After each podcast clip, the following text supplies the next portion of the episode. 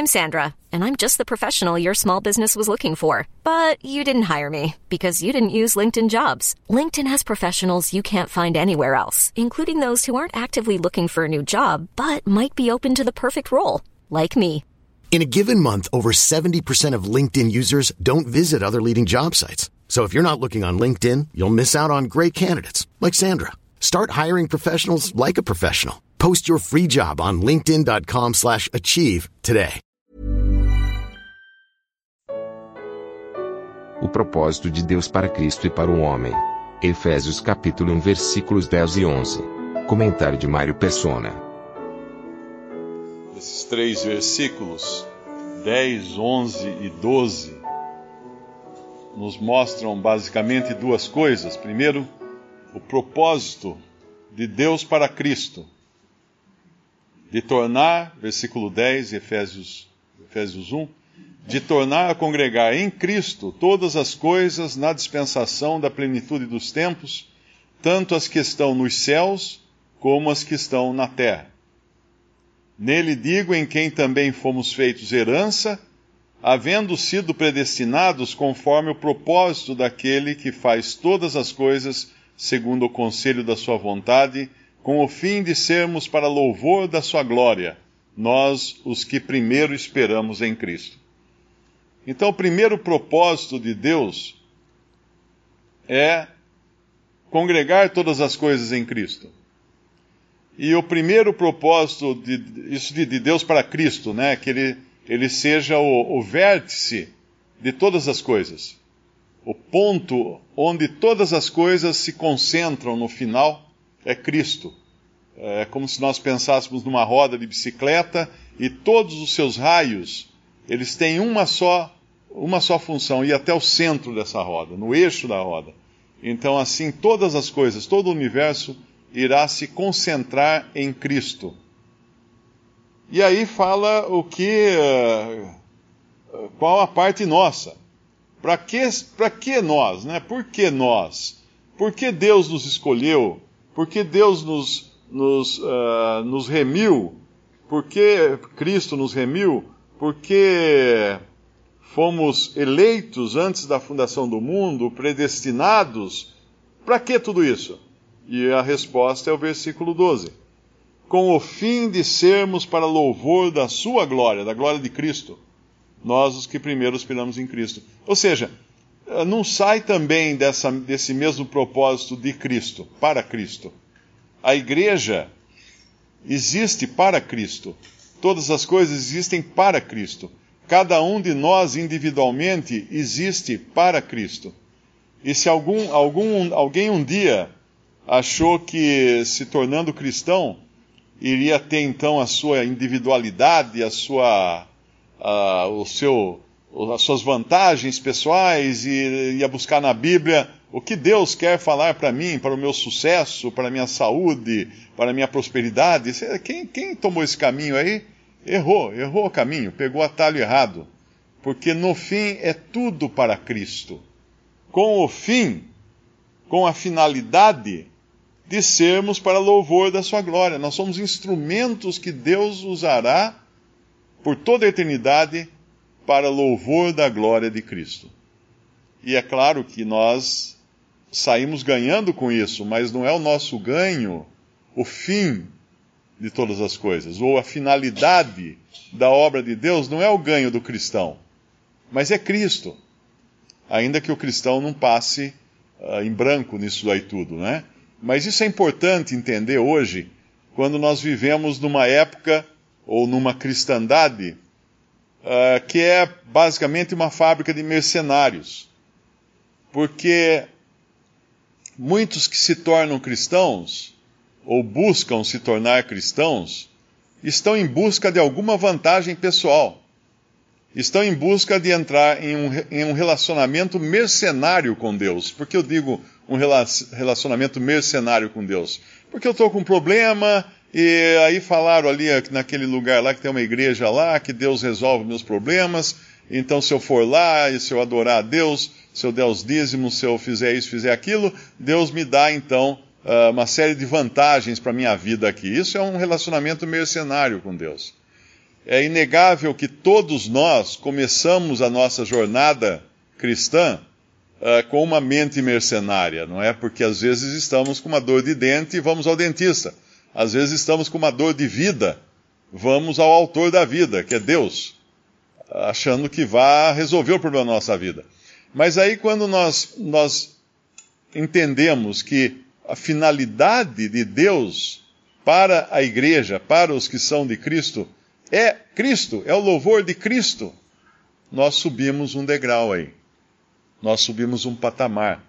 Aí deixamos de ter um relacionamento mercenário com Deus, uh, buscando apenas vantagens. Né? Quando eu falo mercenário, é sempre bom lembrar daqueles da, das guerras, essas guerras modernas. Normalmente um país manda lá um exército para guerrear no Iraque, no Afeganistão, em algum, alguma revolução da África. E existem dois tipos de soldados. Existem os soldados oficiais do país que envia os seus soldados, que eles têm que andar segundo certas normas, certas regras, porque senão o seu país fica mal na mídia, fica, uh, pode haver processos e tudo mais. Mas tem um trabalho sujo que precisa ser feito. Então esses países contratam empresas de mercenários que são organizações de soldados profissionais que só estão no, no, nesse, nessa profissão para ganhar dinheiro. Então, para eles não, não, interessa se é ético, se não é ético, se o trabalho é sujo ou não, eles querem ganhar dinheiro. Então, eles arriscam a própria vida, porque muitos ficam ricos fazendo isso, cobram bastante dinheiro e saem ganhando. E um cristão, quando ele se torna, ele, ele quer ser um cristão para ganhar vantagens, ele não é diferente disso ele está disposto a abrir mão dos seus bens, ele está disposto até a correr risco de vida e tudo mais, mas se espremer, a gente vai descobrir que no fundo, no fundo, o interesse é pessoal. O interesse é de ter vantagens aqui nesse mundo. Se eu, se eu quiser aprender como ser bem sucedido uh, comercialmente, eu vou comprar um livro do, do Jeff Bezos, que é o, o criador da Amazon porque ele foi bem sucedido profissionalmente. Se eu quiser aprender como ser bem sucedido na, área de, inovação, eu vou comprar o livro da vida de Steve Jobs e vou aprender muita coisa com ele de inovação, de, de, de sucesso nesta vida. Agora a pergunta é: por que alguém iria buscar a Bíblia para querer ser bem sucedido nesta vida? Basta olhar o Evangelho. O Evangelho fala de Cristo. E eu pergunto: terá Jesus sido bem sucedido nesta vida? De maneira alguma. Ele, ele nasceu já sendo procurado para ser morto, já com os soldados indo buscar as crianças para matá-la, matar as crianças. Ele já, já cresceu sendo perseguido, precisou a sua família fugir para o Egito. Uh, durante a sua, a sua vida, ele, ele é chamado de homem de dores lá no, no Isaías 53, homem de dores. Por quê? Porque ele sabia o que era padecer, porque a vida dele não foi um mar de rosas, foi um mar de espinhos. E só isso. Nós encontramos ele chorando, nós nunca encontramos ele rindo nos evangelhos. Então nós vemos um homem totalmente mal sucedido nesta vida, porque ela termina pregada numa, pregado numa cruz no meio de dois malfeitores, julgado injustamente. Então é, é o tipo de vida que nenhum ser humano iria querer ter. Então é, é, é inútil querer buscar no Evangelho, falar assim, ah, eu quero ter uma vida feliz, bem sucedida nesse mundo. Quem que eu vou imitar? Ah, eu vou imitar Jesus. Não, não imite Jesus, porque você vai se dar mal. A vida dele aqui foi horrível. Ah, então vou imitar os apóstolos. Mesma coisa, não imite os apóstolos. De todos os apóstolos, apenas um morreu de, de velho, de, de idade, foi João, mas estava preso. Morreu na prisão, morreu de idade, mas na prisão. Todos os outros foram supliciados, todos os outros foram, foram mortos de maneira uh, violenta. Todos foram mortos de maneira ou queimados, ou traspassados por lanças, por espada, ou crucificados. E você quer seguir a vida deles? Você quer ter um fim de vida como a deles? Então não siga os apóstolos. Então por que eu vou seguir? O problema está na premissa, que é qual a finalidade da nossa vida aqui nesse mundo. E quando nós entendemos que a finalidade é de sermos para louvor da sua glória, da glória de Cristo, nós que primeiro esperamos em Cristo, não nesse mundo, não no sucesso assim, mas aqui, mas em Cristo, aí nós mudamos de perspectiva. Aí deixamos de ser um cristão mercenário, uh, querendo buscar vantagens, querendo usar Deus. O que é um cristão mercenário? É aquele que usa Deus. Enquanto Deus fizer favores para ele, ele está contente, ele dá, ele faz ofertas, ele ora, ele adora, ele canta louvores, mas se Deus não, não retribuir, ele está fora, não, não é isso que ele quer. Mas quando nós entendemos que é a finalidade nossa é sermos para louvor da glória de Cristo, aí mudamos de perspectiva. Porque lá em Coríntios fala assim: uh, se esperamos em Cristo só nesta vida, somos os mais miseráveis de todos os homens. E hoje nós vemos a cristandade é, na verdade, uma fábrica de mercenários. Você vai numa livraria cristã, como ter sucesso, como acabe com, com seus problemas, seja feliz na vida, no casamento, nisso, naquilo, seja feliz, feliz, feliz, mas não está tá errado. Está errado. O título desses livros devia ser assim: Seja um mercenário cristão, ou alguma coisa assim, porque não é essa a finalidade. Aqui, uh, neste mundo, tereis tribulações, o Senhor falou assim. Se se a ele perseguiram, vos, ele fala, se a mim perseguiram, perseguiram a vós também. Ele alertou seus discípulos. Ele deixou claro que não seria uma vida fácil. Ele mostrou também que não seria uma vida de saúde perene aqui. Nós encontramos Paulo doente, nós encontramos Timóteo doente, nós encontramos outros discípulos doentes, nós encontramos uh, Paulo falando lá em, em, em 1 Coríntios 11 de muitos que já tinham morrido, estavam enfermos. Por quê? Porque é uma vida complicada, a vida do cristão nesse mundo. Esse aqui não é o destino final do cristão. Minha mãe costumava dizer que se, se, uh, se a vida, se Deus prometesse uma vida fácil para nós aqui nesse mundo, ninguém ia querer ir para o céu. A gente ia querer ficar aqui. Por que, por que um cristão iria aguardar pela vinda de Cristo para tirá-lo daqui, se aqui já estivesse a Disneylândia da sua vida? Ele não ia, ele não ia, ele ia querer ficar aqui. Vamos continuar aqui, vamos continuar do jeito que está, que está bom. Senhor, não venha, Senhor, não venha estragar minha felicidade neste mundo. Essa seria a oração. Mas quando nós vemos que o, o nosso norte, aquele que é o foco de toda a nossa atenção, que é Cristo, é aquele que sofreu imensamente, aquele cuja vida terminou em trevas. O Salmo 88, nós podemos abrir o Salmo 88. O Salmo 88, ele começa com um clamor pedindo por salvação, e fala no versículo 3: A minha alma está cheia de angústias, a minha vida se aproxima da sepultura. E aí, depois de vários versículos aqui, esse salmo tem 18 versículos, só falando de coisa ruim. É o tipo de salmo que aquela. Uh, fizeram uma Bíblia nos Estados Unidos, uma Bíblia em inglês, da qual eles excluíram todas as passagens negativas. Eu acredito que tenha ficado no máximo uma folha, que é a, a página do título, né? Porque a Bíblia inteira tem passagens negativas. E esse salmo, então, não deve constar dessa edição. Mas ele termina no versículo 18, não apenas com toda, toda a angústia de, de perseguição, de morte e tudo mais, mas com a perda, inclusive, dos amigos. Afastaste para longe de mim amigos e companheiros.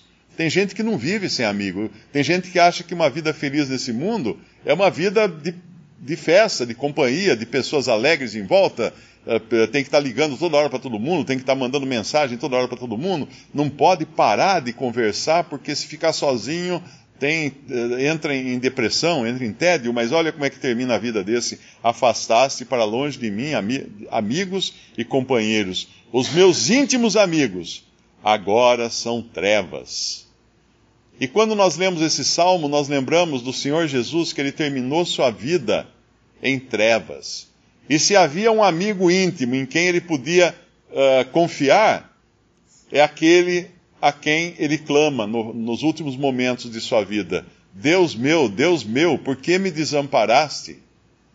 Esse que, esse que uh, a vida inteira ele, ele nunca esteve desamparado. Uh, tem, um, tem um salmo que fala assim: Nunca vi uh, Deus desamparar o justo. Como então ele foi desamparado? Porque ali ele estava levando as nossas iniquidades, levando os nossos pecados sobre si. Então, essa é a. É importante entender isso. Uma pessoa que busca Cristo, uma pessoa que busca conhecer a palavra de Deus, entenda que a Bíblia não é um livro sobre você. A Bíblia não é o manual do, do construtor, o manual do fabricante para o cristão. Como encontrar na Bíblia a maneira de eu, de eu funcionar melhor nesta vida. Não é isso a Bíblia. A Bíblia é inteira sobre Cristo. Ela tem todo o foco. A finalidade da Bíblia é Cristo e a finalidade dos salvos é Cristo. Com o fim de sermos para louvor da sua glória, nós os que primeiro esperamos em Cristo. Uma frase de, de Jó mostra que a perspectiva dele era diferente da perspectiva de qualquer um que busca uma vida fácil nesse mundo. Porque, ainda que ele reclamasse ali, o livro todo ele, ele reclamando, né, ele se queixando, uh, mas ele se queixa para Deus. Na realidade, a queixa de Jó é uma queixa para Deus. Ele se queixa dos seus problemas, das suas dificuldades, da sua enfermidade, do seu sofrimento para Deus. E o incrédulo, ele, não, ele vai se queixar para os homens, vai se queixar de Deus para os homens, não para Deus. O próprio, o próprio Salmo 88 tem uma linguagem que às vezes até espanta, porque se nós pensarmos que isso aqui foi escrito por uh, Etan, que era um, o, o, cantor mor lá do, do, do templo de Jerusalém, era um poeta, mas profeticamente falando de Cristo, uh, fica até estranho nós, nós lermos o versículo lá de Salmo 88, o versículos 10 em diante, quando ele faz questionamentos, ele faz perguntas retóricas que nada mais são do que pontadas de saca, sarcasmo. Sarcasticamente ele está perguntando: Mostrará tu maravilhas aos mortos? Os mortos se levantarão, te louvarão? Ou seja, se me deixar morrer, de que vai, de que vai adiantar? Será anunciada a tua benignidade na sepultura ou a tua fidelidade na perdição? Como quem diz, deixa eu, deixa eu anunciar isso aqui, enquanto vivo. Saber-se-ão as tuas maravilhas, versículo 12, nas trevas e a tua justiça na terra, na terra do esquecimento. E aí ele termina mostrando que essa linguagem até, digamos assim, ousada diante de Deus, é uma oração. Eu, porém, Senhor, clamo a ti, e de madrugada te envio a minha oração. Então, um clamor numa oração. E essa, uh, uma, uma frase de Jó, então, que deixa muito claro a, a, que a perspectiva dele não era de um homem para viver na terra apenas. Ele fala num versículo, uh, mas ele fala em Jó 13, 15: Ainda que ele me mate, nele esperarei. Ainda que ele me mate, nele esperarei. Mas que, que absurdo é esse? Porque Jó sabia que a vida não são apenas esses poucos anos aqui. Então a perspectiva dele de vida era muito mais ampla do que uma vida feliz na terra. Não era, ainda, ainda que eu viva em miséria nessa terra, ele me mate, chega ao, ao extremo, que a, a pior coisa que pode acontecer para um homem aqui nessa vida é a morte. Nele esperarei. Quando que ele esperaria nele? na, na eternidade. Porque tem uma passagem que Jó fala: com os meus olhos o verei. Com os meus olhos o verei. Ele, ele tem como que um, um vislumbre da ressurreição. E essa é a perspectiva também de um salvo por Cristo. A vida aqui é um, é um estalar de dedos apenas, uh, comparado à eternidade com Cristo. Visite respondi.com.br. Visite também 3minutos.net.